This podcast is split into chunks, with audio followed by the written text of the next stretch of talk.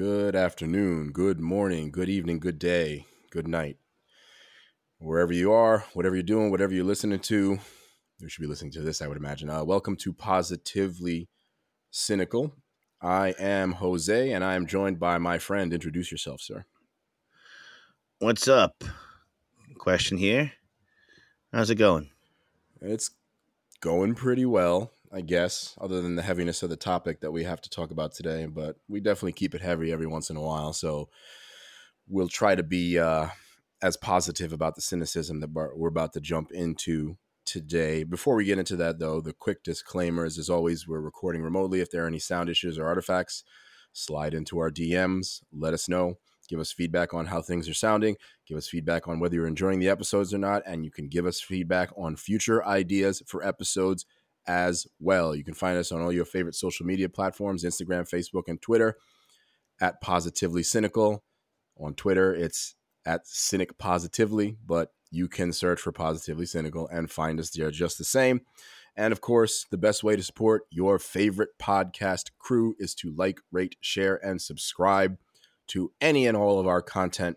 That includes all of our content on podcast platforms, send us some reviews on Apple Podcasts. That generates a lot of engagement for our podcast and lets people know that y'all are enjoying it. And again, check us out on social media, slide into our DMs, like and comment on our posts, share our posts on Instagram, Facebook, and Twitter. Positively Cynical at Positively Cynical or search for Positively Cynical and you will find it. You can also go to Google and hashtag Positively Cynical and you will find all of our pages, our web pages, our social media pages whatever you need to find. Hashtag positively cynical gets you there. So, as uh, some of y'all have noted who have been waiting for this episode, and some of y'all who have seen the previews for this week's episode, this week we are talking about a heavy, heavy issue, something that's really been heartbreaking, something that's been occurring over the last couple of weeks and devolving, I would say, in in my opinion, that is uh, Afghanistan and the situations that is going on there Christian if I could throw it to you for just a moment or two, if you could briefly summarize what's been going on over the last few weeks, and you've been sitting in front of the the Sunday morning news shows and getting some insight on that. Why don't you tell us a little bit about the background here of what's going on recently, and a little bit of what you see going on today? Well, first, I was going to say that uh, most of the topics nowadays don't seem to be the lightest of conversations. I guess this is yet another heavy one. But uh, I'll try to be quick. Uh, I'm sure most people know by now that uh, the United States has pretty much been involved in seemingly a decades long war in Afghanistan, about 20 years. Uh, stemming from in American history. Yes, stemming from uh, what happened on September 11th, 2001. Mm-hmm fast forwarding to what's happening there currently in Afghanistan, uh, we had a deal uh, with the Taliban that essentially said that we would be out of the country uh, by this coming Tuesday, August 31st. This is being recorded this Sunday before. Long story short, the Biden administration more or less adhered and is still adhering to that guideline or that deadline, I should say. Mm-hmm. Uh, but it hasn't come without any complications. So starting by understatement, understatement yes, but starting uh, about a week or so ago, uh, let's just say that uh, the job of getting those Americans as well as those that had assisted Americans and their allies uh, got very, very difficult. Uh, the Taliban more or less took over all of the country, including capital Kabul. And as we've seen by the images now, uh, chaos has ensued at the airport, the one airport that's still accessible to Americans, Hamid Karzai International. Um, mm-hmm. There's half military, half civilian as far as uh, the layout as of this point. Uh, it seems to be one, if not the only, I wouldn't even say it's a safe haven, but it seems to be the point that most people who are looking to get out are currently located. Uh, considering the fact that the Taliban has the rest of the country to this point, that's also come with its fair share of challenges. This past Thursday, there was a suicide bomb uh, people hanging on to airplanes, trying they're taking off, they're getting rid of well, that, are, that are just evacuating people uh, from the situation. Mhm. Uh, it's it's been a mess, and pretty much currently, at least as of these Sunday morning shows, uh, the Secretary of State Tony Blinken uh, made the rounds to all of the uh, Sunday morning shows practically, Mhm. uh, more or less uh, gave his thoughts and prayers about the servicemen and women killed, as well as the civilians a couple of days ago. Still uh, doubled down on that August 31st deadline, so that hasn't pushed back. And apparently, according to the Secretary of State, uh, we've been talking with the Taliban uh, continuously in order to ensure that people who we would like to leave and can get out are able to, even past August 31st. He was on TV and said you can leave Afghanistan by road if you want to after Tuesday. You can leave Afghanistan by plane. Apparently, with their negotiations and conversations with the Taliban, uh, they had been ensured that if Americans and other uh, civilians, including Afghanis, do want to leave, they're free to do so as of you know Tuesday and beyond. So even though we've been at war with these guys for 20 years, we're now taking them at their word that we can have safe passage post August 31st. Um, that's pretty much where we are at this point as far as Mhm. current current events. Um, everything is subject to change. It's very very free flowing. This definitely hasn't gone the way that I assume Americans, the federal government, and others thought it would. Um, so this is pretty much the hand that we've been dealt. And two days out from our, I wouldn't say self-imposed deadline, but I guess renegotiated deadline with the Taliban, here we are. I went on a little too long, but yeah. from uh, no, no, no. That's great. I needed we needed a decent summary for that, but like that's renegotiated from the deal that was struck with the Taliban by uh, Mike Pompeo and President Trump, which was for a May first withdrawal. I think that was something that was signed uh, last year, and that and I want to note this because I think this is a good place to start. I don't want to spend the whole podcast assigning blame. I mean, we are going to kind of have to do that. We have to assign blame to certain situations, certain people. Every fucking American president since Bush dropped the ball on Afghanistan, in my opinion, not to even to varying degrees. Everybody fucked it up.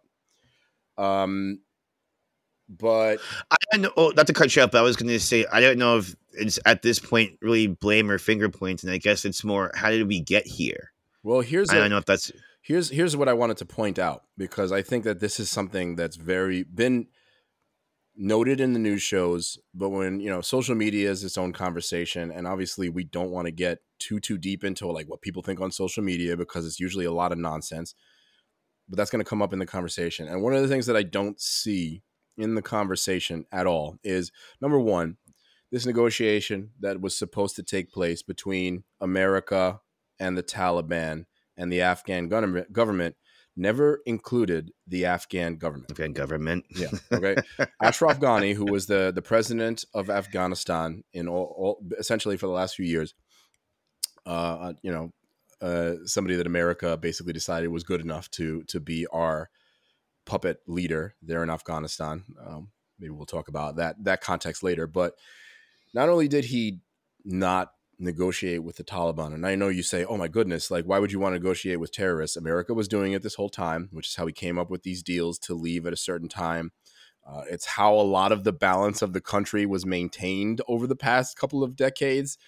Uh, even again, as the as the Taliban continued to make gains in the countryside, and again had about at least as of 2017 controlled about 50 percent, about 50 percent of Afghanistan. Okay, I've, that's not something that you've really seen on the news very much. Every president and, and most news shows they don't tend to highlight the overly negative aspects of the war. They certainly are somewhat critical, but this is like something that maybe that's a conversation as well about how the media has covered this over the last 20 years.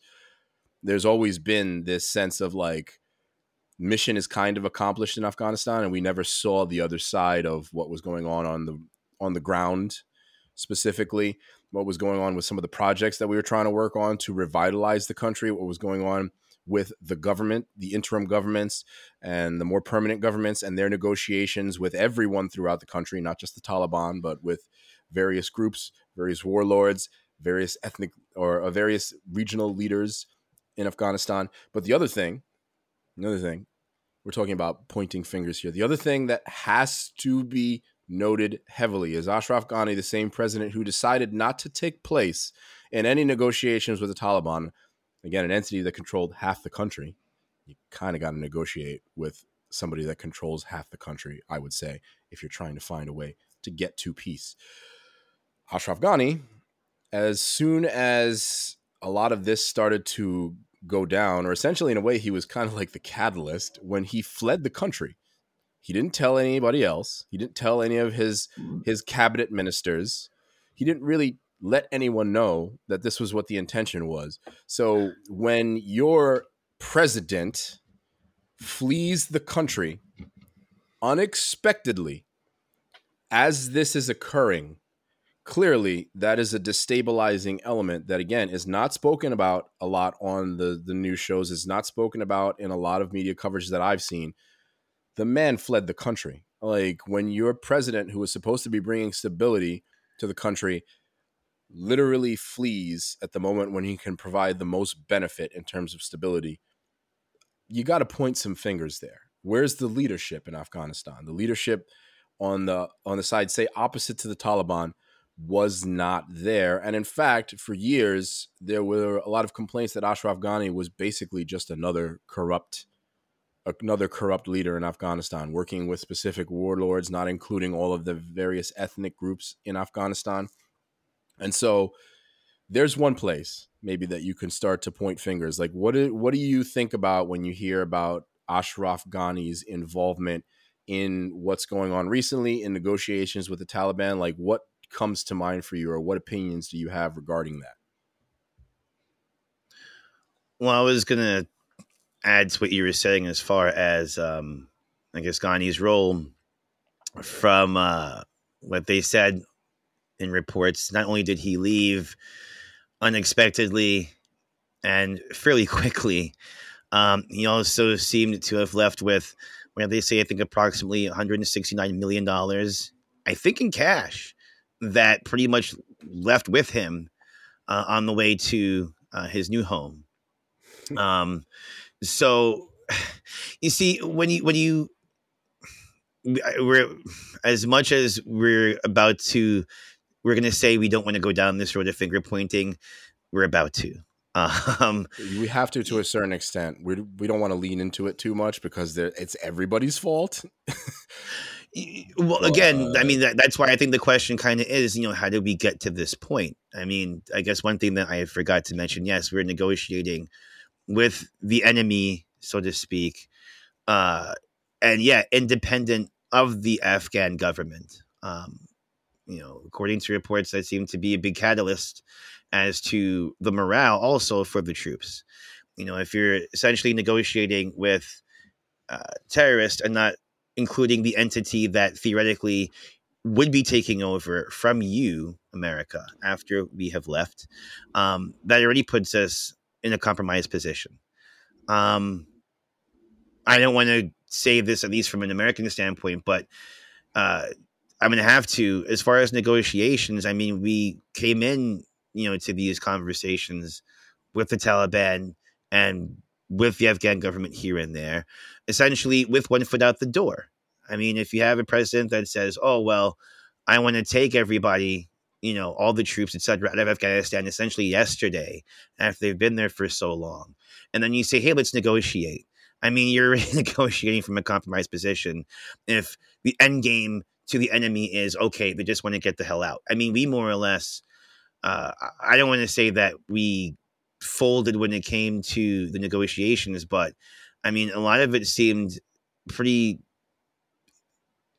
pretty. I can't think of the word America now, folding. You're saying?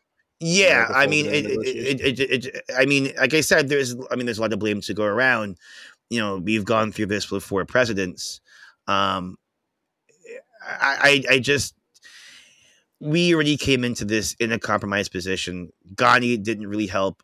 I also do not remember. I know that um, America was trying to set up, you know, a democratic government uh, in Afghanistan. I can't recall if Ghani was democratically elected. I want to say he was supposedly, yeah. um, but that still, as you can see, doesn't really help the situation. Um, it's a mess. I mean, bottom line, it's a mess. Uh, you know, we've been there for 20 years.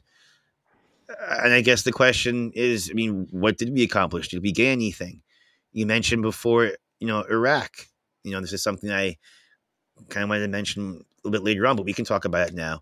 I mean, was mm-hmm. there a point into going into Iraq to begin with? You know, we heard about Afghanistan and Saudi Arabia being essentially the countries behind 9 11 from the beginning 20 years ago. And then all of a sudden, Bush says, hey, let's go to Iraq for, you know, take out Saddam. Okay. You know, I don't know where the hell that came from. But after all of that, and when the focus was then sent from Iraq to Afghanistan, again, I mean, did we go about this all wrong? I mean, clearly it seems as if we did. But again, how did we get to this point? I mean, okay. So let me break down a very, very brief history of what's happened before the Taliban came to ours to power. Pardon me. As far as I understand it, in Afghanistan, you can go back to the 70s essentially and think about the Cold War when Russia was occupying the country. Russia had occupied Afghanistan. They were a, yet another in a long line of empires that conquered Afghanistan, but had a lot of trouble controlling Afghanistan because of a lot of reasons. One, the geography is something that always is brought up. It is the second mo- most mountainous country on earth. Fighting in a mountainous desert. Yeah, good luck. I mean, not very effective, especially if you don't know the terrain. It's that's cl- something that's always been clearly noted in situations like this, and it's happened to America over the last few decades. You talk about Vietnam, you talk about all these nations where we failed to fight a vastly quote unquote inferior force generally what it is it becomes this this mode of guerrilla warfare and america america's military is adapting to that over time. I think they're realizing that they can't win wars with these gigantic war machines that are essentially you know designed to take out high value military targets high value military installations high value military personnel when all of your enemies are hiding in the jungle or in caves and they don't really have a central command you know quote unquote essentially all the taliban did was wait out america for 20 years. They fled like the vietnamese the did 40 years ago or they, say say 50 years ago. they fled across the border to pakistan and they waited us out. But so we go back to that cold war between america and the united states and both countries were of course trying to insert their own influence into afghanistan and trying to turn it democratic or communist. Whoever was on whatever side was trying to like turn afghanistan's allegiances one way or the other which that's a familiar story but i'll leave it at that for now. It's a relatively familiar story for americans going back into this recent cold war history. Uh, and eventually you know russia was driven out like every other major empire that can conquer the country fairly quickly but again these forces run to the countryside they wait it out and then once this war of attrition is too much for these large empires, that's basically the point where they whoever is trying to come back in into power comes over and, and sweeps into the into power in the country. Now, with the Taliban, what occurred is there was a civil war as well in Afghanistan. You you add that into what happened in the conflict with Russia, and you had a lot of basically a lot of young men that were that were orphaned. So what occurred at that point, at least according to many historians, is that a lot of those young men who were orphaned ended up in these madrasas or religious schools where they were radicalized. They were radicalized by certain leaders that saw an opportunity to say to these young men, it's time to fight the the great existential, the great religious, the great final war against the West, who is trying to destroy Islam. That's part of where a lot of this radicalization started. And then essentially, over time, by the time the 90s came around, the Taliban just came back in and just took over the country. These young men who had been radicalized decades ago, who were very, very fundamentalist Muslims, um, where fundamentalism can be a very dangerous aspect of any religion or any ideology, very fundamentalist, misogynistic, you know, they're homophobic. The the entire interpretation of Islam as they see it is strictly rooted in the power of Islamic men and the empires of Islamic men and expanding the empires of Muhammad and the Islamic Empire. So it's rooted in all of that. And if you want to talk about kind of what occurred in Afghanistan and what went wrong, let's say going to the moment of the invasion in 2001. First, like I want to like kind of touch back on your point when we decided to invade Iraq, which again I don't know that necessarily invading either of these countries was the best decision to make, but it's always kind of brought up in media and elsewhere. Afghanistan was the, again, quote unquote, the good war, right? It was the war where, you know, they had harbored Osama bin Laden. He was no longer in the country when we invaded. He had fled to Pakistan. Let's say it again. We have to bring that up again. And we, we can't even get into how complicated that whole thing with Pakistan is, but we will mention it a couple of times because it definitely factors into the tale here. But Afghanistan was the quote unquote good war. And then in 2003, Bush went off on what can only be described as a revenge expedition to go and take out um, Saddam, Saddam. in Iraq. So when you take resources out of a war where essentially we didn't go in there to nation build, we eventually decided we had to nation build, I guess, because Bush decided we needed to build schools and we needed to do all this shit talking about where where the road ends in Afghanistan, the Taliban begins. And that's another tale we're going to get into in a little bit about how America failed to rebuild the country.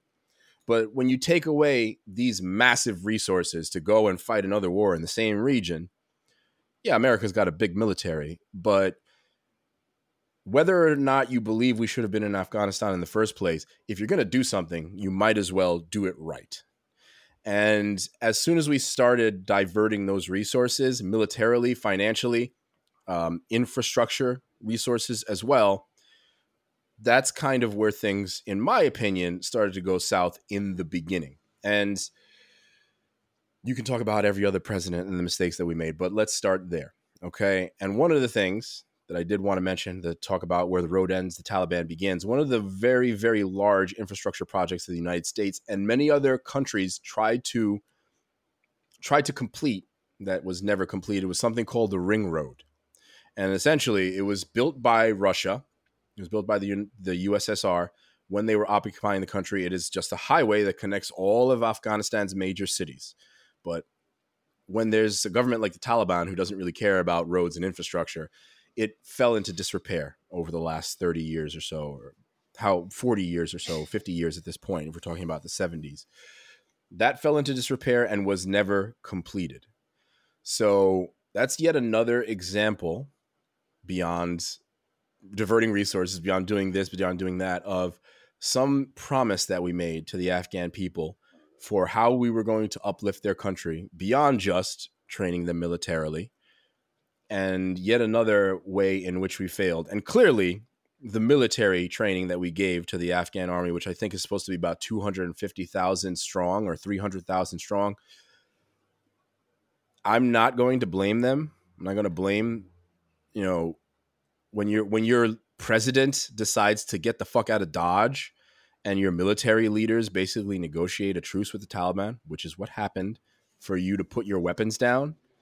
It's really hard for you as an individual, no matter how much you want to, to actually go out and now fight against this massive Taliban army that controlled half the country. Again, that's something worth noting. And a last little point before I will open up the floor to you is that when you look at the the military resources that were put into Afghanistan, here's a big part of the problem in my opinion. And a, a reason why Afghanistan was mostly conquered by the Taliban, about 50% of the country again taken over bef- by 2017. The general thought in terms of America rebuilding a country like this is they kind of how do I put this? They they are very very interested in the the urban renewal of a country like Afghanistan, and it's in essence for reasons both militarily And simply in terms of interest, America ignores the rest of the country.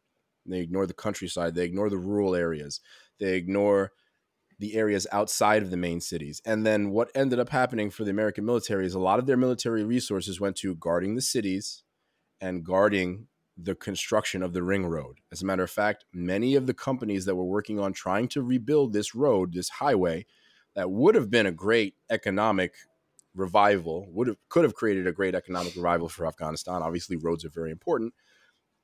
They they were stretched so thin, the American military, that they had to hire security forces in many cases. Many of these companies suggested that that they they lost they that dozens of people were killed, dozens of people injured. So it was a very dangerous undertaking to begin with. But it seemed like America never was fully focused on rebuilding the country. And this is an issue that we could talk about ad nauseum. They're never really focused on rebuilding a country outside of what is good for their own interests. They don't think about what cultures, ethnicities, different peoples, different groups need to be included, considered, and uplifted in order for a country like Afghanistan, which is very, very, very, very ethnically diverse, very ethnically diverse. This is another thing that's kind of an issue in a place like Afghanistan. It's very ethnically and culturally diverse. When you don't have that in mind, when you uh, nation build, quote unquote, you're essentially destined to failure. So, for a very general idea of why Afghanistan was a failure, and we'll get into specifics in a moment, that's kind of a, in a nutshell, my thoughts as to, at least mindset wise, why the entire endeavor was failed, was a, was destined to be a failure to begin with. Uh, what are your thoughts? Christian. Well, I mean, I guess to me, it kind of boils down to two or three things. Number one, we said that we had a war on terror. What exactly does that mean? Um, we're at war essentially against an entity or a group, but there's there was theoretically no head of the snake. You know, what would you consider to be the end of this war? And I think that that's where a lot of the questions come from. You know, was the end of the war 10 years ago when bin Laden was killed? Again, not in Afghanistan, but somewhere else. Mm-hmm. Was the right? war, mm-hmm. you know, what, what was the war ended? Well, I, I, I, don't even know. I mean, we've been there for 20 years to this point. I mean, you know, I'm still kind of scratching my head as to what we accomplished. You know, I, I would be the first person to say that, you know, when this whole thing happened 9 11, you know, I was one of the first people screaming, okay, why the hell are we in Iraq? You know, we should be in Afghanistan going after the people that did this to us. You know, I wasn't you know, really gung ho about going to war in general. But as you had mentioned, if you're going to go to war, yeah, at least let's have the right one, so to speak, you know, against, you know, the place that, you know, we had assumed attacked, you know, America, or at least, you know, was responsible for, you know, for part of it. Um, so when, you know, we had, when there were, when there were mentions of, you know, troops going to Afghanistan, at least out of, you know, the craziness that had been born out of the Iraq war. You know, it made sense. You know, again, if, but again, you know, what are we fighting against? Like literally, what are we fighting against? What is what is terror? As far as the war, I mean, is there ever an end to a war on terror? I mean, terror is just going to come by another name. It came under the Taliban. We said it came under Iraq. Now it's come under ISIS. Now there's ISIS K. I mean, where does terror end? Which I think was a big reason as to why, I mean, we've been there for 20 years and why there seemed like there was no end. I mean, how, how, do, you, how do you win against an entity? You know, on their soil, no less. I'm not saying bring the war over to America, but you know, I guess that goes over to my second point. You know, haven't we been through this already? Like after yes. a while, I mean, history repeats itself. I mean, We've been down this road with Korea. We've been down this road with Vietnam. We went down this road with Iraq the first time. We went down this road with Iraq the second time. And now we expect all those things that essentially blew up in our face in one way or the other to then say, okay, the time we do it with Afghanistan, that's when we're going to get it right. I mean, our track record is, it hasn't really been the best over the past 75 years. I, I, you know, at least post World War II. Let's put it that way. I, I, I don't know that we won, right? Yeah, that we clearly That's won. The last war that we won. Let's just say every World other War war has been kind of every war after that's been kind of like ah, we could say we won, or we can look at No, it glass can't. half full. What I mean, again, with Korea, look, uh, I, essentially we agree to disagree because clearly now there's two Koreas. That was the that was the fallout from the Korean War. Vietnam, well, hell, I mean, we all saw what happened with Vietnam, and there are a lot of parallels I can make to Vietnam when it comes to this craziness right now. You know, again, like I said, you wouldn't have to look that far. We did this 20 Have years at it. ago with Iraq. go ahead. Huh? What, what are your parallels? What are the parallels that you have in mind regarding Vietnam? Because I think that's a Oh, great well, point. Well, I mean, oddly enough, um, I think that it's we all got the same image. I mean, hell, I was even born when Vietnam, you know, was a thing. But I think the first image that everybody thought about uh, when they saw what was going on, you know, last week, um, you know, was the fall of Saigon. I mean, everybody, at least historically, you know, we've seen images and video of helicopters essentially trying to get people that are on rooftops in Vietnam out to safety, away again from you know insurgent forces from the enemy in quotes, um, you know, coming to take over the capital city. Um, that's the first thing that the media had mentioned as far as comparison. That's the first thing I thought of. They didn't even have to say it. That's the first thing I thought of when I saw it on TV. Um, which, you know, eh, again, you know, we've, we've been down this road before. You know, we've been to a country where, yeah, like you mentioned, they the enemy was seemingly inferior, where we had all the answers, and it was going to be quick. We were justified. It made sense, and I mean, it's a rude awakening from when you talk about it as opposed to being on the ground. I mean, it's a whole different ball game, and you know, when you're on their turf, you say yourself, when you're on terrain that's unfamiliar and ridiculously mountainous. I mean, in a lot of ways, maybe we should have seen this coming as far as it being, you know, how this ends. You know, I, I again, I don't really know what you would consider to be a good ending for this. When when when does the war on terror end? And I say all of this as I'm literally looking at my television, and the backdrop is there's Biden walking down, you know, a rampway, about to see the troops that fell, you know, in what they call a dignified transfer for service members. You know, the caskets come back, and you know they have the American flag draped. You know, Biden decided that he wanted to be there, you know, for their arrival. Um, I mean, is is that how it ends? I mean, you know, there's again, you know, the, the more we talk about this, the more questions that come up. Um, I- I, I don't know, and if, if it's really, oh, and you know, during these shows this morning, as I'm watching them, you know, somebody kind of brought up the point, you know, we didn't necessarily lose the war, whatever that war was, but we didn't win it either. You know, it's a weird kind of purgatory when it comes to what did we accomplish, what did we gain. I disagree. You do? How I so? mean, how did we how did we in any way not lose the war when essentially the status quo that existed before we entered Afghanistan is not only returning but stronger than it was? But again, what is considered?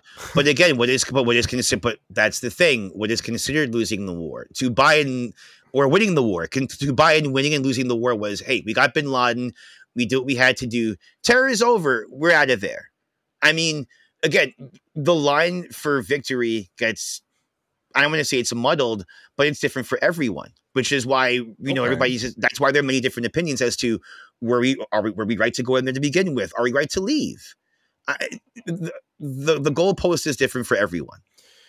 Well, in general, I feel like in relation to the global war on terror, it's it's not as simple as this. I'll try not to to make it seem as if it's this simple, but a lot of American, Russian, and indeed imperialist involvement from places like Great Britain as well. And like when you talk about Great Britain's involvement, I'll get to that in a little bit more context in a, in a minute. But like I believe that their involvement in a place like the Middle East, in Afghanistan, if or in Iran, in Saudi Arabia, in other places over the decades has been nothing but a detriment to the region because you can't necessarily say okay there would be like progressive again quote unquote modern first world countries and again that's a whole other conversation as to whether that's the most positive thing that's possible is to have the American model, um, the first world model.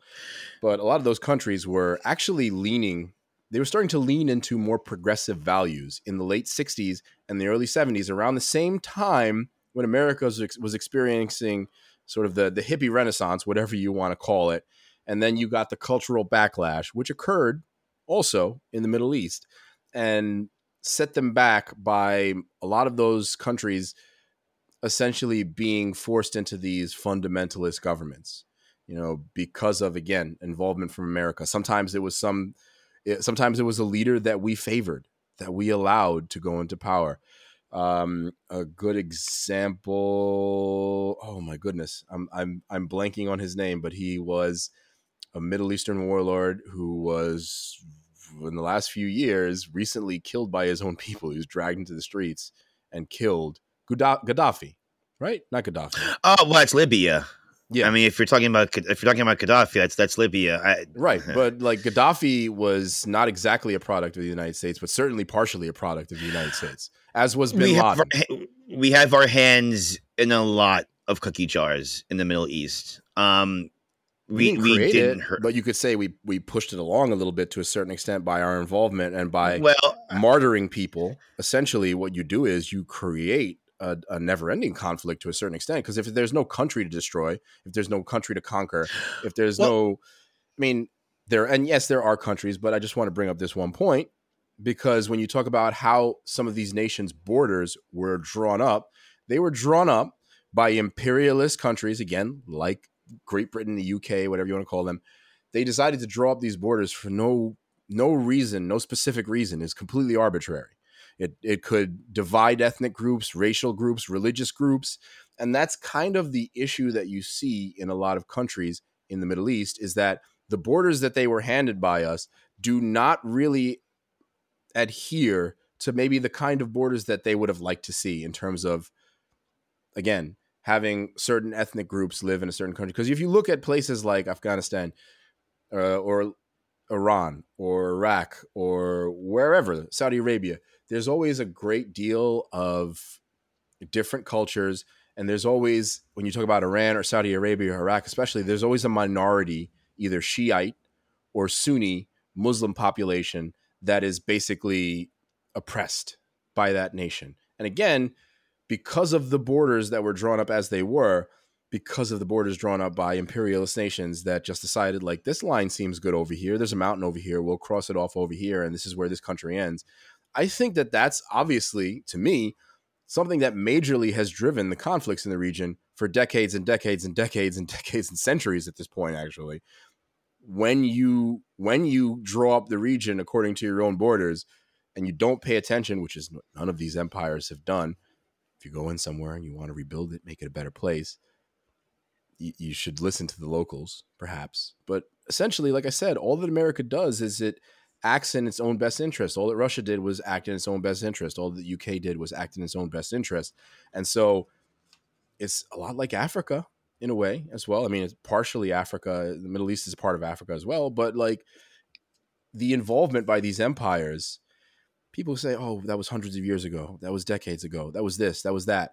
When you when you take all of a country's resources, when you invo- insert yourself in their political discourse, when you do that for decades, years, it doesn't really matter how long ago it was.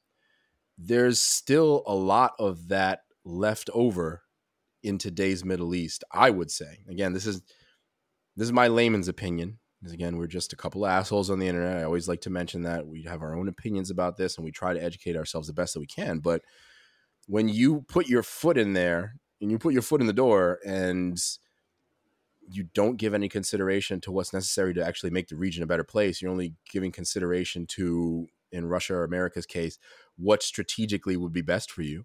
That's the only reason that Russia and America were involved in there in the 60s and the 70s. It's like America doesn't want it to become a communist country, and Russia wants it to stay a communist country. So that's why that's why a lot of these conflicts occurred over the last, you know, well during the Cold War, from the period after the World War II until the collapse of the Soviet Union in the early 80s. So that's almost 40 years of inserting yourself militarily in the affairs of other people who do not want you there, do not need you there, and who you do not understand. Um, so I think that that's a huge part of the problem.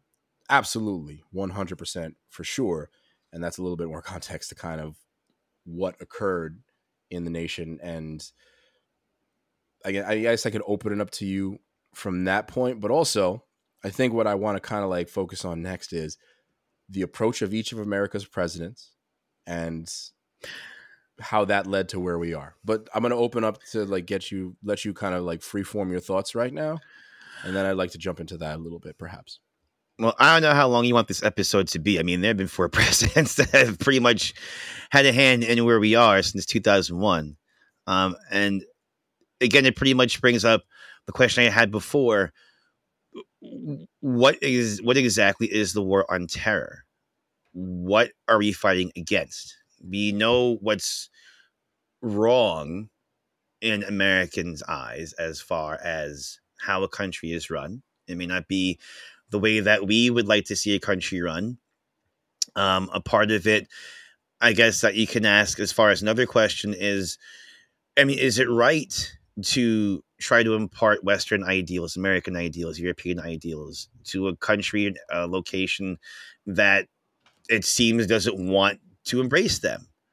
Um, who's to say that the way that we do things or that another country does things is beneficial to a country that we're that we've occupied? And it also brings up again, kind of moving that goalpost you know, nation building versus what we're there for. Biden again said we weren't there to nation build. Bush said okay, we then. well, we were there to nation build, I guess, until it didn't work, and now again the goal has changed, or the goalpost changed. I mean, you heard him Biden the changed past the goalpost. week or so. Biden changed the goalpost. I mean, Didn't the- but didn't our past three presidents, I don't think saw it that. Well, Trump didn't see it that way. Well, I was going to say, I, I, well, I, I mean, you want to go down this road. A nation building experiment. He specifically said that during his term. So, and we have to reiterate again, not about pointing fingers, but the man wanted to leave the country in May, and I'm sure he wouldn't have. He like- wanted to see the country by Christmas of last year. That was the whole point when he was running uh, for re-election. Didn't he say, "Oh, well, stick with me," and the tree troops drop by Christmas? He wanted them at Yeah. almost a year ago. Imagine if those troops. Imagine if we had gone through this eight months ago, nine months ago. If this is a disaster, can you imagine if we were le- we'd be less we'd less prepared for that if we were gone say November December. Clearly, May first wouldn't have worked. Hell, August thirty first doesn't seem like it's going to work either. But uh, if you want to go if you want to go down this road of presidents, I'm trying very hard at the finger point. Here. okay, so uh, yeah, I, I guess it's more again how we got here. Um, but if we are going down this road as far as presidents and who screwed up more, I, I, I we can start with Bush. We can go there. all right, so two points. One to your to your point is who are we fighting in the global war on terror? We are fighting Islam. We're fighting Islam. If you- if anybody wants to sugarcoat it and say that that's not the case, that's exactly what's happening. We are fighting Islam. We are attempting to be as civil as we can to, uh, again, I quote unquote, more progressive uh, um, Islamic nations or nations that are majority majority Muslim, I should say. But we are fighting a war on terror against Islam. There's there's no getting around that in my mind. So that's one thing. How do you win a war against an entire culture, religion, or what have you? Yeah, how do you win a war against an entity? especially when 99% of those people are not responsible for what's going on there and probably a good percentage of them do not agree with the, the well, that's the other point. because you can't say also you can't say also that afghanistan does not want to have again quote unquote progressive values. There are a number of people that started to come out of the You're woodwork when america was there and when they realized that america would be a stabilizing presence in afghanistan you had a lot more women as- activists and a lot more lgbtqia plus activism in afghanistan. There is definitely a current of people who just want to fucking live who just want to be human beings. There's that in every country. No matter where you go everybody wants the freedom to be whoever they are whether you're a woman or a gay man or wh- whatever identity you have in No, I places get like that. in places like like Afghanistan for decades, it was a crime to live out any of those lives. So there is an undercurrent, not even an undercurrent. There's a large a large majority of people in Afghanistan who would like to see a more progressive Afghanistan. But when military intervention has intervention has created a situation to the point where essentially who is ruling the country can just wait it out for 20 fucking years and then immediately jump back in and take over the whole damn country as soon as America is basically not looking, you're not really going to help out, obviously, any of those people. You're not really nation building. You're not really advancing that that region, that country, in any discernible, useful, important way in the least. The only thing that we really did was enrich a bunch of military contractors for the last 20 years, if you ask me, and some probably some oil companies. And that's another we did that in Iraq too conversation to, to be had as well. But okay, so let's get to let's get to blaming let's get to blaming some presidents possibly. Let's start with Bush, right? Should we have been in Afghanistan in the first place? I think that's the question that we got to ask when you talk about about Bush jumping in there. Basically, as soon as September 11th occurred, he was like, "We're going to Afghanistan. We're going after Osama bin Laden." And I want to obviously add again, Osama bin Laden was not in Afghanistan when we declared war and entered Afghanistan. So, see, this is yeah. well, this is all hindsight. Granted, yes, we're saying this with the lens of the lens of 20 years uh, behind us. Uh, at the time, God, you're going to make me defend Bush. At the time, we got to be fair. We got to be fair. I know, I know, I know, Understandable. At the at the time, as I'm sure you and a lot of other people were when the World Trade Center was hit, I was pissed. I wanted, I don't want to say I wanted blood, but I wanted America to retaliate. I wanted them to go after somebody. Granted, when I heard that it was Iraq that we were going after and not seemingly Afghanistan. Well, that was a couple years later. That was in 2003. It took well, that was 2003. So uh, yes, but okay. So should we have gone to Afghanistan? Is the question on September 12th? 2001? I mean, would that would that have better? I mean, we we we went in shortly after that. It was Iraq that we went into in 2003, if you recall. So we were yes, yes, yes. like weeks, months later. I think it was before. yeah, but I mean, as yeah, but I mean, as far as the true focus, though, I, as you know, come 2003, there was I want to say there was a lull between when the attack on 9/11 happened and Iraq, but the main focus clearly after a while became Iraq for whatever reason was to get Saddam out. Um, remember, I don't know if you can say this conversation. We had this conversation in like 2000. This conversation 20 damn years ago. Yes, I know. We were like, we were like is Bush going to go and get revenge for daddy, basically, and like attack Iraq? We, had this, we were talking about yeah, it before it happened. I mean, and he did. There's so many tangents you can go off when it comes to how we got here. But you bring up a point about the media as far as coverage. Um, 20 years ago, should there have been more of a focus from the media and from others? I mean, I thought there was to an extent, but Iraq got more of the focus eventually. Um, see, it's a little hard. You know, after again, when, when you're doing this from a 20 year hindsight, yeah, if we had known things ahead of time, it would have been a lot different as far as how we would have gone into a country. Hell, if we knew, obviously, if we knew Osama bin Laden was going to end up in Pakistan, that would have changed the way we did things, I'm sure, before 2010. Again, should have. I don't know about that. We haven't gotten to Obama. What was that? What do you say about that? I don't know. well, again, should, things if we knew that he was from Pakistan. Well, that's the thing. Well, I mean, we're so never going to invade well, Pakistan. We, well, I guess we well, we can now go. Well, uh, uh, well, that comes with its own set of different situations and conundrums. They have nuclear weapons. There's a reason why we haven't gone after them yet. We might go Pakistan adjacent for now, but no, hey, we're, those we're are conversations. Pakistan adjacent. There's like this is true. There's like a billion. Hey, any country that allows us to be next to Pakistan, we have troops in. So, yeah. oh, mm, well, these are again. These are conversations. Also, funny enough, that are happening over the past week how much of an influence has Pakistan had in this whole thing? Clearly, they've had to have had influence and and assistance the Taliban from other uh, countries. Sure. It seems Pakistan is probably the first on that list. But you know, you, we, if you want to go Al Qaeda, Pakistan, K, and Saudi Arabia ISIS- have a similar role in the Middle East. yes, They're, they're if like we our we friends, for, quote unquote. until they're not right. I mean, we can for, we can fast forward to Obama and talk about his role again when Bin Laden was killed in 2010. On was I think it was May 1st, right? Can I On May you for 2nd. two seconds? I Yeah, go two ahead. Seconds? You can correct me if I if I remember this wrong, but I was never an advocate of going into Afghanistan at all. Never. I Not okay, you you're right. I I do recall you weren't the biggest. I was probably more of the warmonger in those conversations 20 years ago Mhm. than you were. I had said that we, you know, I do. I didn't want blood, but I wanted whoever did this to be held accountable. But see, Then was the question this from- became, when did it end? And that's Well, yeah, kind of that, that that's always problem. been the If issue. You remember, if you my pro- if you remember, twenty years ago, my lens was okay. We're attacking a country. Why?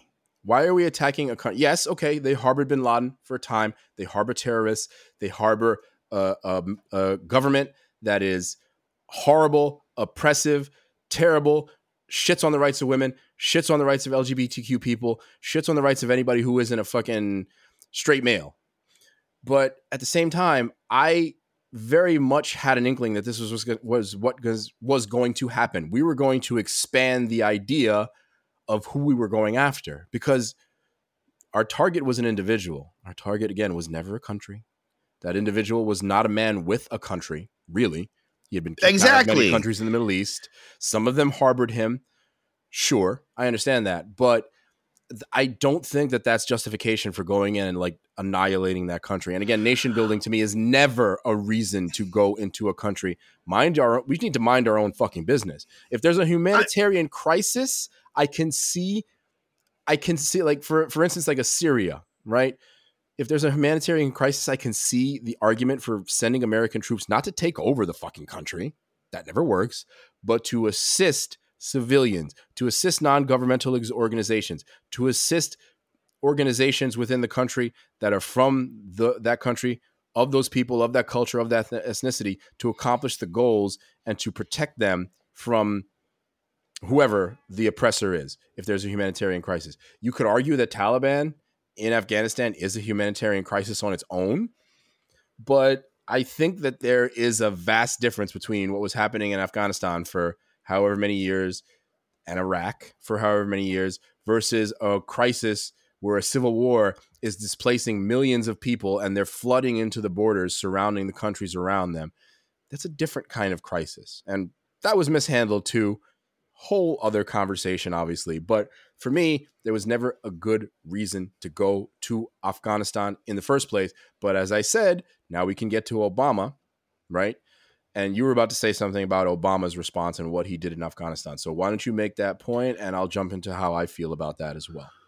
Well, no, I I mean I was just gonna say Obama tried to put more of a focus on Afghanistan uh, post Bush. Um, we saw what Iraq ended up being, and Obama tried to change the focus. You know, it's very interesting nowadays that, uh, and I hate to point fingers as far as party, but Republicans are saying, "Oh well." Obama had done A, B, C, and D. One question hey, Biden was there too with Obama, right? Yeah. If you want to talk about presidents, a lot of this, I don't want to say falls on his feet, but Who's, Biden him- or Obama's? On Biden, I would say as far as being there historically, I guess we'll get to Biden, so I'll I'll hold that for We'll, when we'll get to Biden. we get to him. we'll get to Biden. But as far as as Obama, you know, uh, I was going to say, Colin Powell said it best when we went into Iraq originally. If you broke it, you bought it. It's yours. And if you go into these countries, you know you better you, you, you you damn sure better have a way in as well as a way out. If we're going into these countries, seemingly to disrupt their way of life and to essentially instill our ideals on these countries, on these Mhm. cultures. Mhm. There needs to be a way out of there. And I don't think America ever had that. We never seem to have an end game when we get into these wars. We're quick to get into them, but we never really have a strategy to get out of them. And this is why I say history has a, has a way of repeating itself and has for the better part of the past 75 years. We've been down this road before. You would figure that we would have taken the mistakes of Vietnam, the mistakes of Korea, the mistakes of the first World War, uh, uh, first Iraq War, and said, okay, how can we approach this differently? But Well, when the, the you're first thinking Iraq about War things was actually an exercise. well- well, hold on, hold on. I think the first Iraq War was actually a proper exercise of projection of military power. I have to give, I have to give the senior Bush credit, and because in my opinion, there was a crisis there. They invaded another country. That's a bit Oh, okay. different. Well, oh, oh, Right? I, I- you know, I should cl- well, I should clarify. When I meant the first Iraq War, I didn't mean the Bush Senior Iraq War. God, there's two of them. There's only two Iraq wars. Bush Junior Iraq War. well, that was after Afghanistan.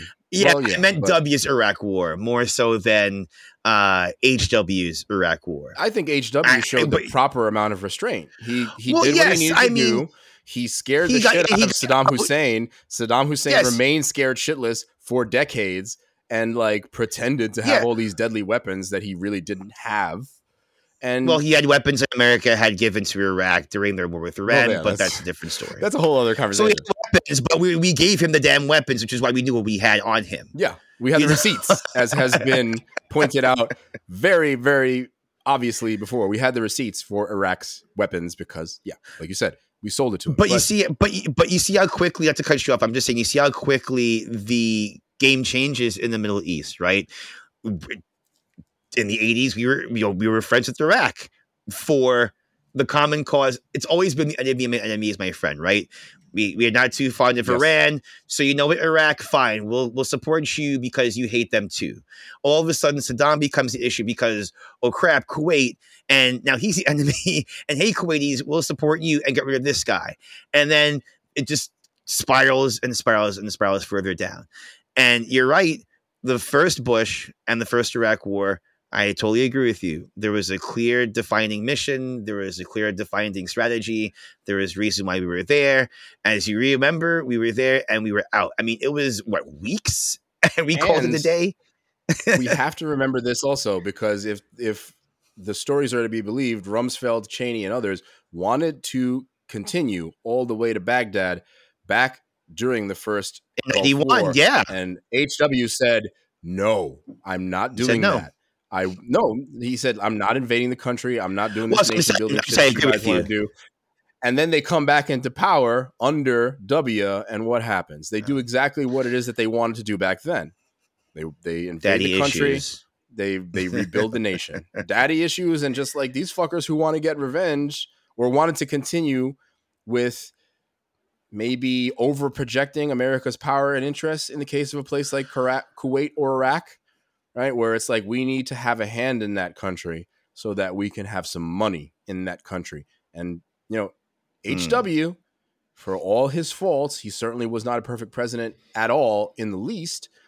At least he understood that that would be something. I feel that he understood that this would be a war that we would be fighting forever, just like we have. I think one I think one reason is not to disparage those that have been presidents that have been served in war, but I think that that's a big reason as to why he reacted the way he did in the early 90s. As a person who was in World War II, as a veteran, as someone who's seen combat, Mhm. you know the horrors of combat on the ground. You see what the impacts and the effects of a president uh, from on high saying, "Hey, I'm on the ground, but attack and do these things." These are the consequences. When you're on the ground, you see it for yourself. You know firsthand. You see firsthand what I know American interference can do to a country. I I'm mean- not trying to hand America, but we've been down this road before. I don't know how many times I can say this. But W was a vet He too. no, he, he was, was? a vet. W was a vet. W was a vet. I, I, I mean, But- in the but- in the I'm- loosest I'm just sense being- of the word. I'm being a dick because we know we both know that he didn't really get into combat missions and things like that. Like the furthest he got was Texas, right? did. HW was in actual combat. He saw the horrors of war. He saw he was what, a war hero. yeah. He saw what could actually occur. Obama didn't. Trump didn't. Biden. None of these. None of these motherfuckers were in the military, so they didn't have that perspective. Which, yes, you're probably right. It gave HW George Herbert Walker Bush a unique perspective and a unique sense of, hey, if we do this, we're going to be doing this shit for a while, and y'all ain't going to like it. Which comes to a point that I have to make very quickly before we get back to kind of what Obama did right or wrong or whatever else.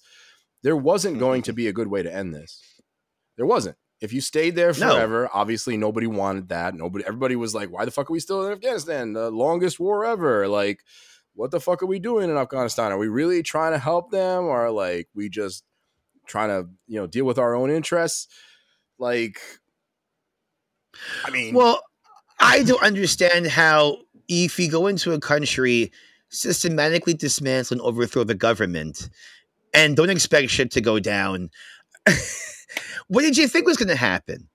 This is this this is what this is this is the case when we go into situations like these. You can't just go into a country over I want to say overthrow a government, but take the current government out.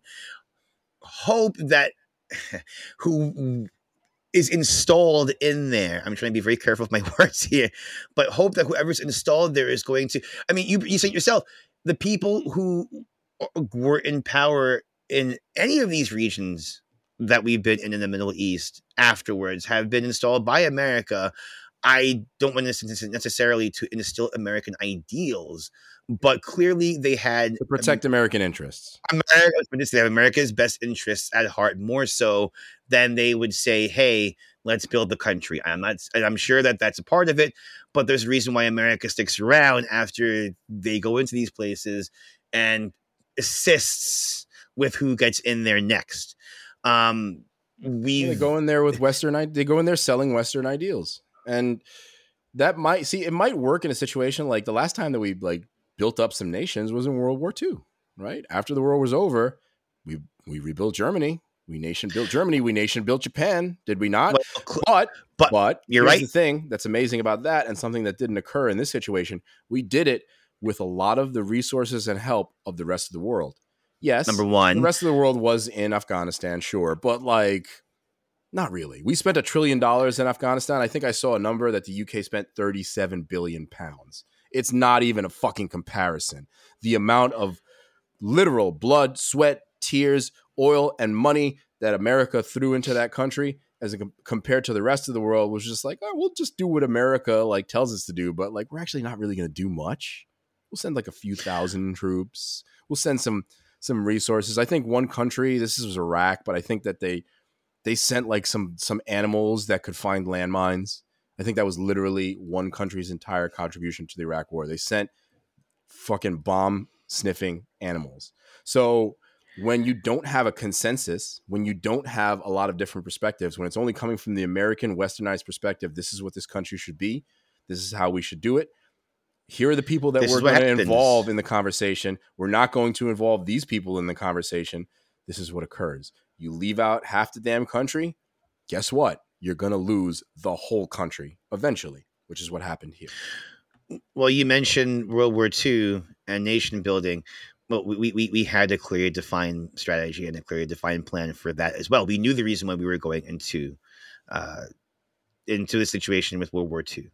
Um, so again, when you're trying when you when you're trying to fight a war against an entity, against a concept, you shouldn't be surprised that there is no out. There is no winning here the defi- the definition for winning is arbitrary because how do you win against terror? All you're doing when you get rid of one terrorist or one terrorist entity is you essentially spur the next one to come. You're orphaning their You know, kids. we- like it's Well, exactly what happened or the the- hey, Taliban and people- the madrasas and their resurgence in Hey. the 90s and their resurgence today. people have long memories, right? When you screw somebody over 20 years ago, and if you're a kid, you're going to remember that chances are when you're an adult, especially in the nature of in which you were screwed. let's if you were also really screwed. let's also Don't be make surprised you get point- if somebody comes back for revenge. and this is not to disparage Afghanistan as a whole, but like a lot of the people who were radicalized, a lot of the young men, especially who were radicalized by madrasas and over the last 20 years by different groups uh, in more modern history, had they didn't have anything. They had nothing. They had no land. They had no money. They had no future. When you have a situation where you're killing the past, essentially killing their families, killing their parents, killing their nation, and then they have nothing to look forward to, at least psychologically. And this is me again from my bullshit layman Western male perspective. Psychologically, you figure there is almost no other choice in a situation like that. You have Mhm. nothing to lose. And the only people that have taken you in and have given you a life are people who have been essentially using you, radicalizing you. But again, you have nothing to lose. So what do you care? Go sacrifice your life. You if you have nothing to lose, what what is is going to happen when you go and you fight a military made up of family men, right? America, a lot of these young men, they have families, right? They have shit to lose. They have a western standard of living that they want to go back home to. They don't want to die. They don't. They don't want to. They're you know. I'm not saying that there aren't some brave soldiers out there that sacrifice their lives. Whether or not they should be in these wars or not is not my conversation to have right now. I'm still going to respect anybody who's going to go out there and get themselves blown up. Whether you think it's fucking imperialist or not, whether you think they're basically just fucking enabling the rights of rich people in America to exist, it's still a sacrifice and it's still a situation that they could put in a lot of times because there's in a way they're trying to protect this western ideal but they also they might have an education whatever it's very very complicated but at the same time yes long story short you fuck with people they're gonna fuck with you back eventually especially if they have nothing to lose or you took everything Or you took it away. You're the one that That's took it the away. thing. Or your conflict between two fucking gigantic empires. Let's Jesus, can you think about like what would happen if like fucking China and Russia came into the US and divided and conquered that shit? What would our kids be like in 20 years? What would our ancestors be like in 30 years? They would be American Taliban. And I'm not saying they would be necessarily fundamentalist in terms of religion and shit like that, but they would be guerrilla soldiers for the cause of America, fucking wiping out Russians, wiping out Chinese. It would be the same outcome. Absolutely the same outcome. But I want to get back to Obama, if I may. Talking about the broke, you broke it, you got to fix it. Because with Obama, I mean, we I think we made this point in a conversation earlier before the podcast. If you're talking about how he focused more on Afghanistan, he made Iraq the the not so good war. He tried to distance himself from that. He had the Yeah. right idea, at least at the beginning, when you're talking about what you need to do in a place like Afghanistan. If you're going to commit to having troops there, have troops there. When the surge occurred, okay, it's a mixed feeling, obviously, sending 90,000 Americans to a place where they can go and die. Obviously, it's fucking horrible to think about it. A place where they're going to go and kill people. You know, that's the other side of it. But at the same time, it was the right idea. We needed more resources in that country. It should have come from other countries as well. It should not just have been America's responsibility. It should never have been. But Obama, in in the surge, in the idea of the surge, which was something that his generals, his military personnel, his his military leaders suggested he should do, it was the right idea at the time. What was wrong about it was when he decided that the the reason for the surge had passed, the mission of the surge was accomplished, and then just a few months later, he was like, "All right, everybody, come back home. We're done. That shit's done." In my mind, if you're going to go ahead and do that in the first place, and then just like basically your pull out game is you come right back, right the fuck out immediately after you accomplish your goal, you either shouldn't have done it in the first place, or you should have just left those troops there for the surge. We might have seen a different Afghanistan. Might, this shit might have collapsed during Obama's presidency. We could have seen this happening during Obama's presidency. It's very possible. But maybe he could have given us a different road.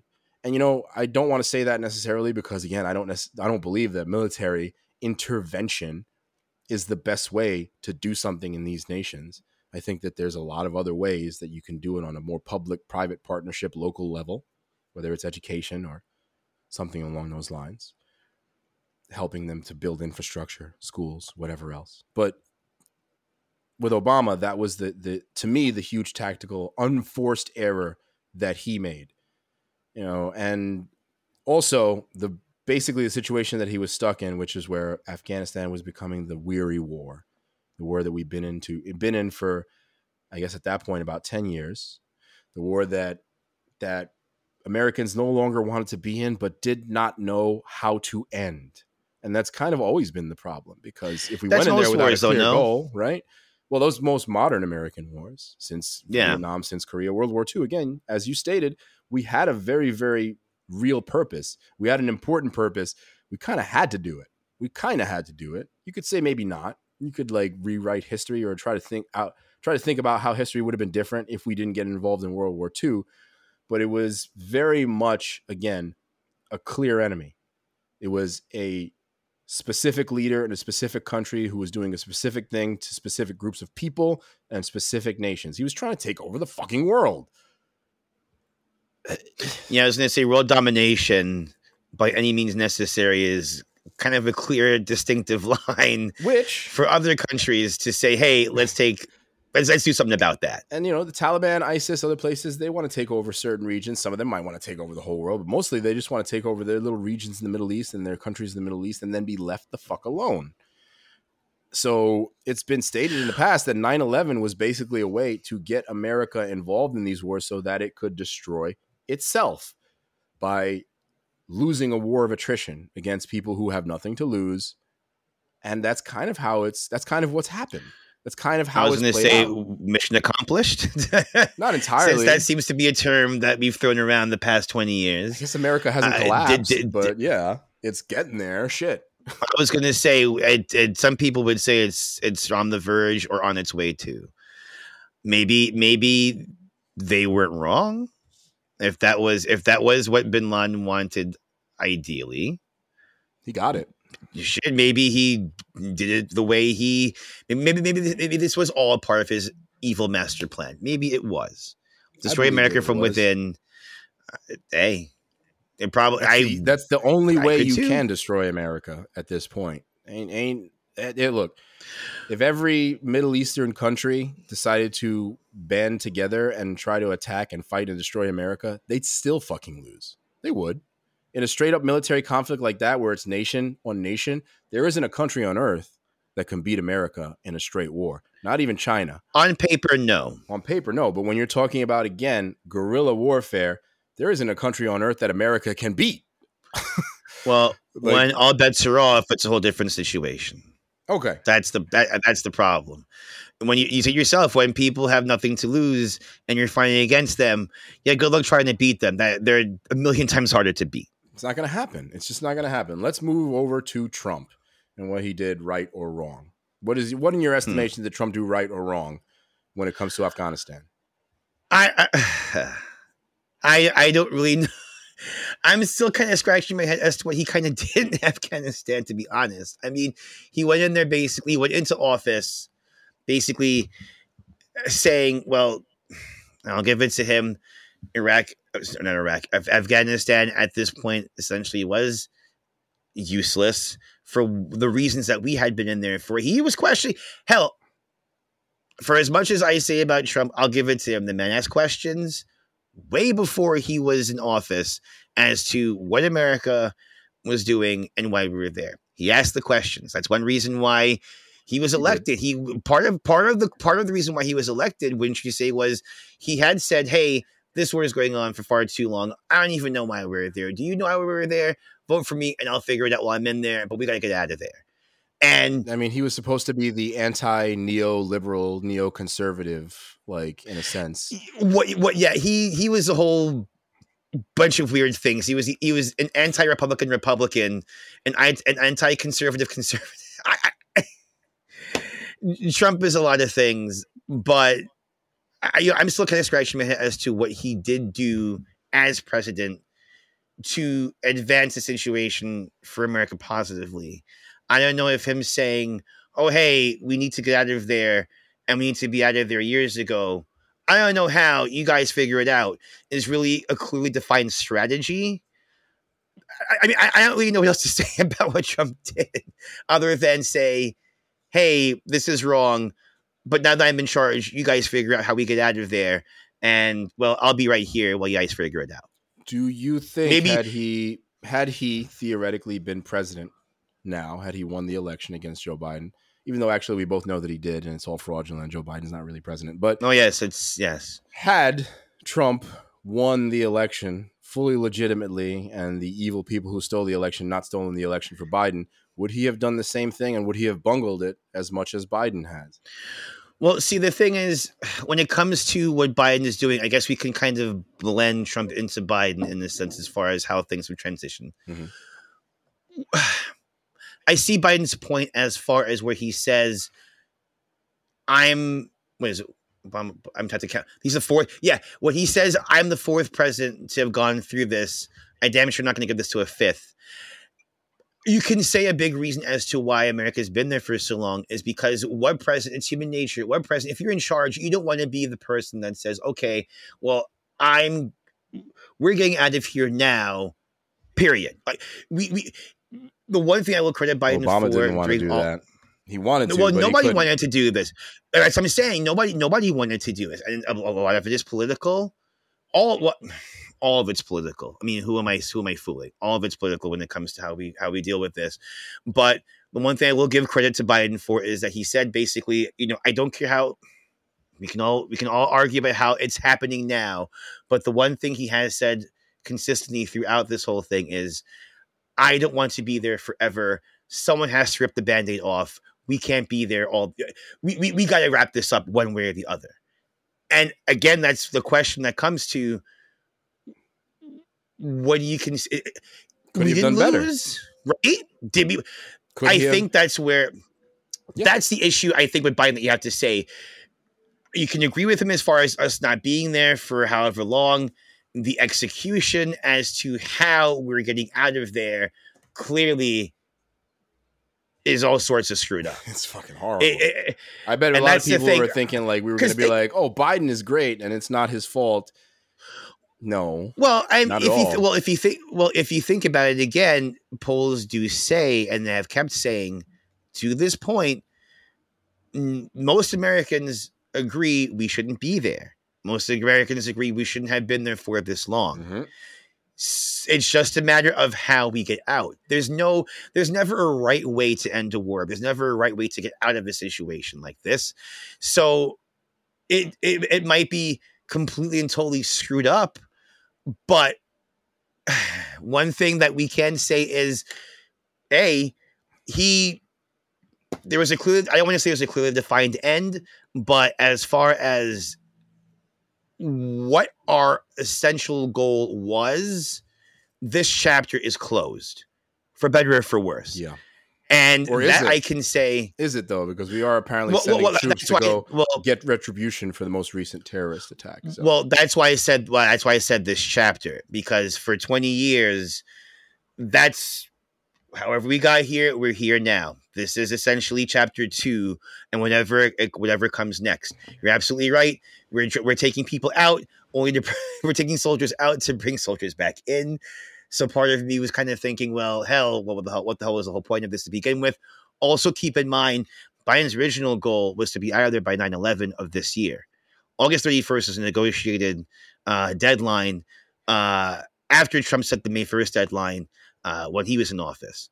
I don't know if another two and a half weeks would have been would have changed things.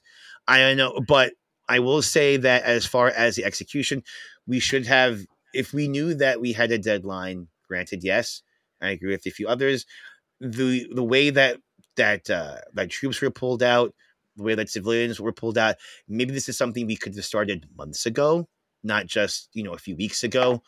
Um, mm-hmm. The way well, that here's a point in fairness. Here's mm-hmm. one point in fairness.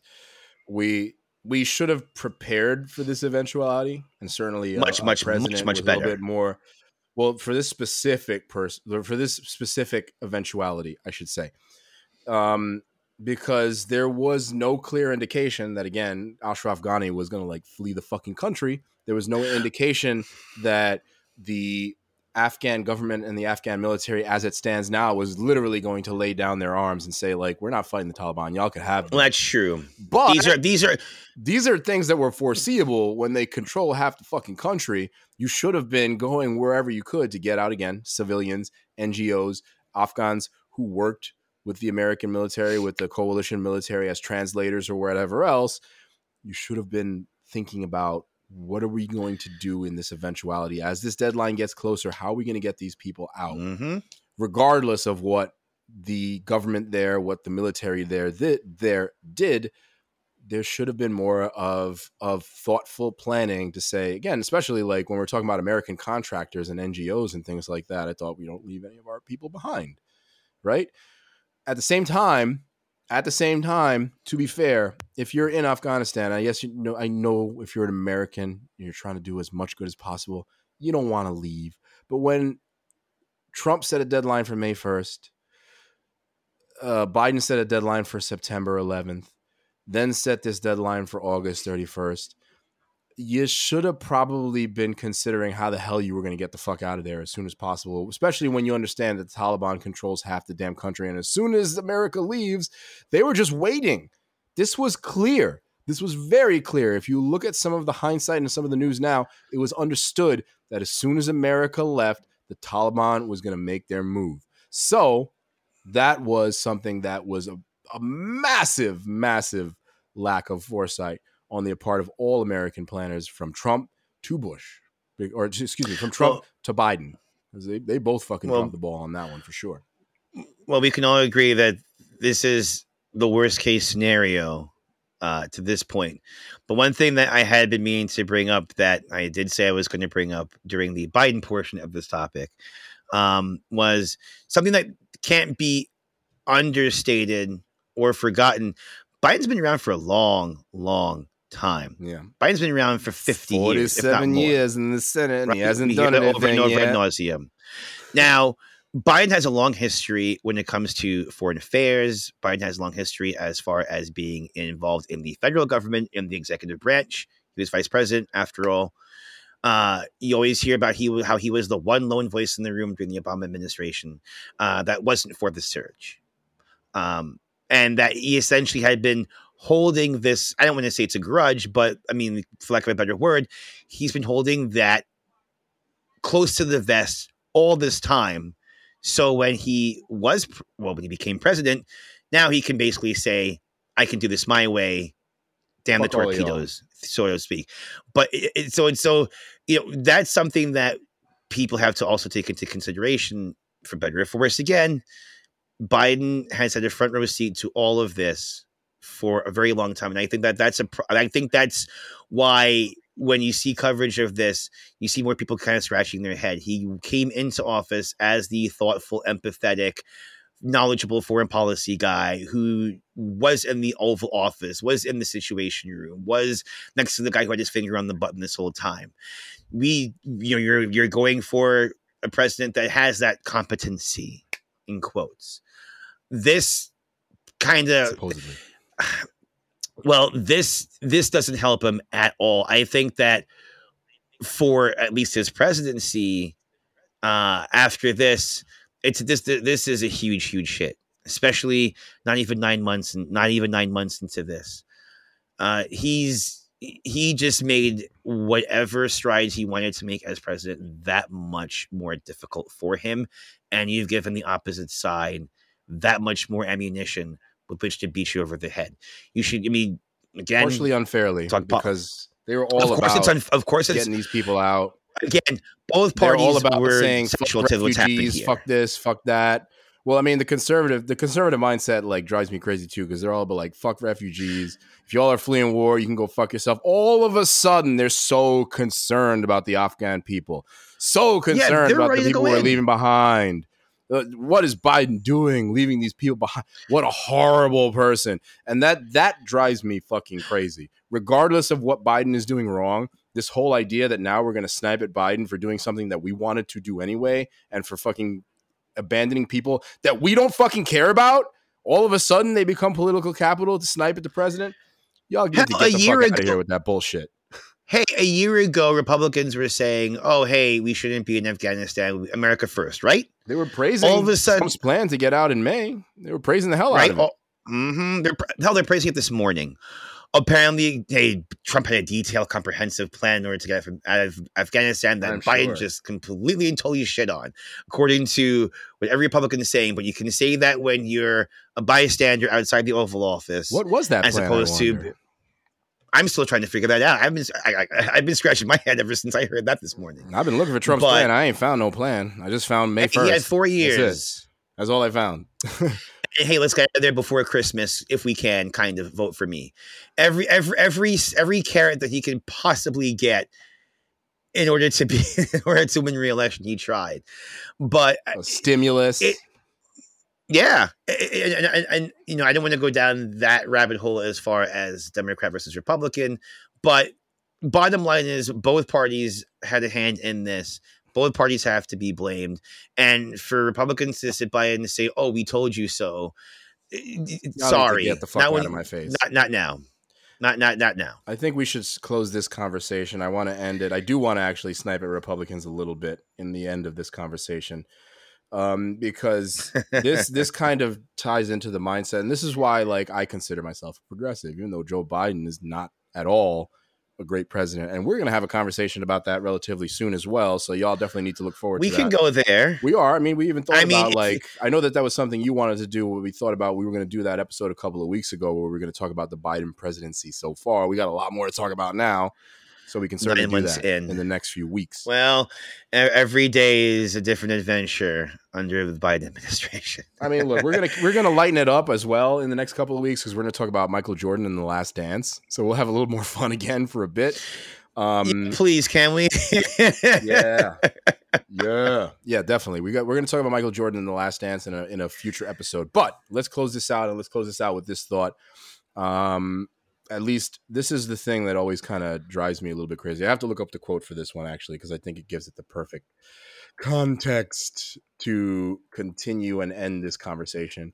We'll say, hold on, hold on. Let's talk about conservative Jesus, at least conservative Jesus before uh conservative Jesus before before Trump. okay, let's see. These are a couple of Ronald Well- Ronald Reagan quotes. Okay. The nine most Ugh. terrifying words in the English language are I'm from the government and I'm here to help. Or you could always go with government is not the solution to our problem. Government is the problem. is the problem. Ah, Uh. Or either you will control your government or government will control you. So I want to talk about all these contexts because I got to leave it at this. I got to leave it with this mindset. I'm asking you conservatives out there, actually. I'm asking you this question because I know us progressives have been scratching our heads at this one for a long time.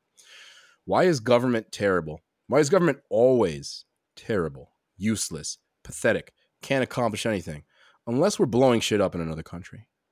When we go to another country, we want to do all this nation building shit, every conservative on earth is all about it. It's all about like, hey, we can our military can solve anything. You want to take care of Al Qaeda, you want to fucking figure out Afghanistan, you want to figure out Iraq. A U.S. military man, just fucking light the tires and fucking like light the fires and kick the tires and like go over there and kick some ass. Government is the solution there. Government is the solution when it comes to the police, right? Isn't that a little odd how conservatives are chanting chanting about government is the solution. Government is the solution. Government is the solution in these situations, but in no others. Like when it comes to trying to actually genuinely help people, when it comes to better health care, human rights, things of that nature, government is useless. But man, our billions of billions of dollars that we spend every year to blow shit up, almost a trillion dollars, our military budget. In fact, I think it may have crossed a trillion for the first time uh, recently. Almost a trillion dollars that we spend. That's a government program, motherfuckers. I want y'all conservatives to answer that question for me. I'm to leave it maybe at that. Why is government only okay when we're fucking shit up, not when we're fixing shit? I guess we'll leave it at that. Any final thoughts that you want to actually get out there? Question before I close this down. Um, I I think we I don't think we said all we needed to say on this on this topic. I mean, we can have this conversation as the many we've had to this point uh, forever.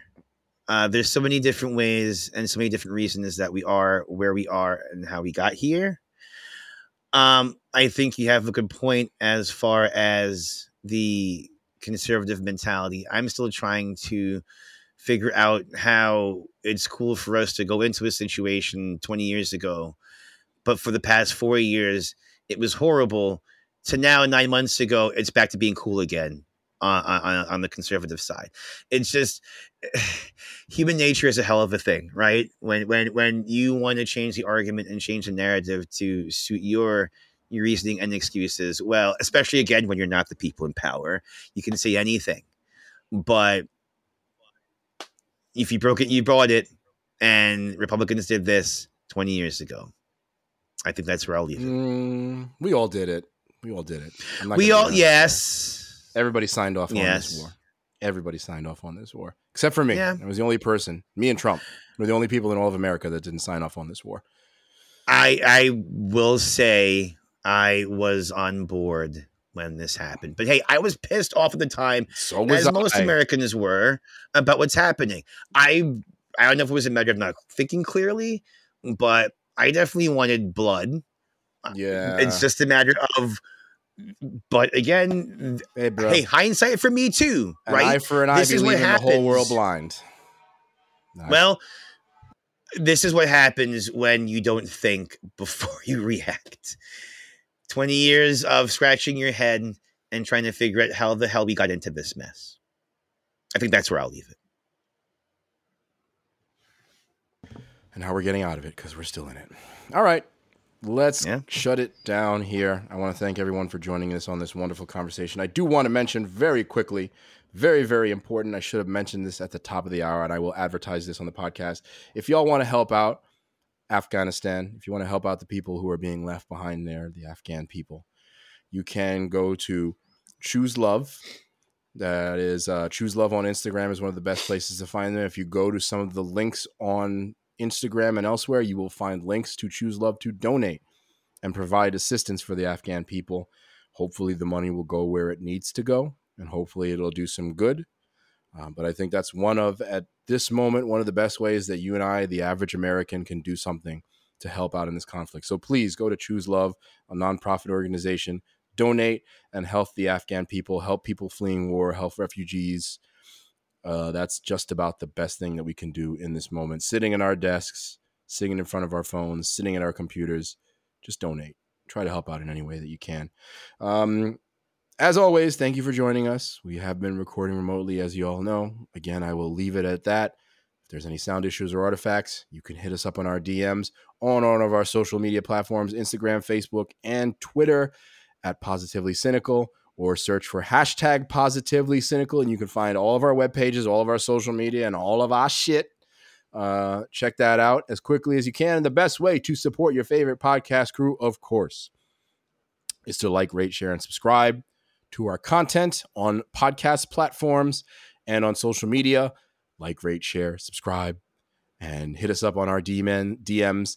Comment on our posts and on Apple Podcasts. Leave us a review if you're enjoying this show. That's one of the best ways to expose us to other people that might enjoy this show as well. Uh, my heart goes out to the Afghan people. My heart goes out to the soldiers that we lost in that recent terrorist attack. And that's all I can leave it at. Choose love, y'all. Donate, help out, help out the Afghan people. Christian, thanks for joining me on this conversation. And all I got to say is have a wonderful, wonderful day, y'all. Take care of each other. Peace out to y'all. Be safe.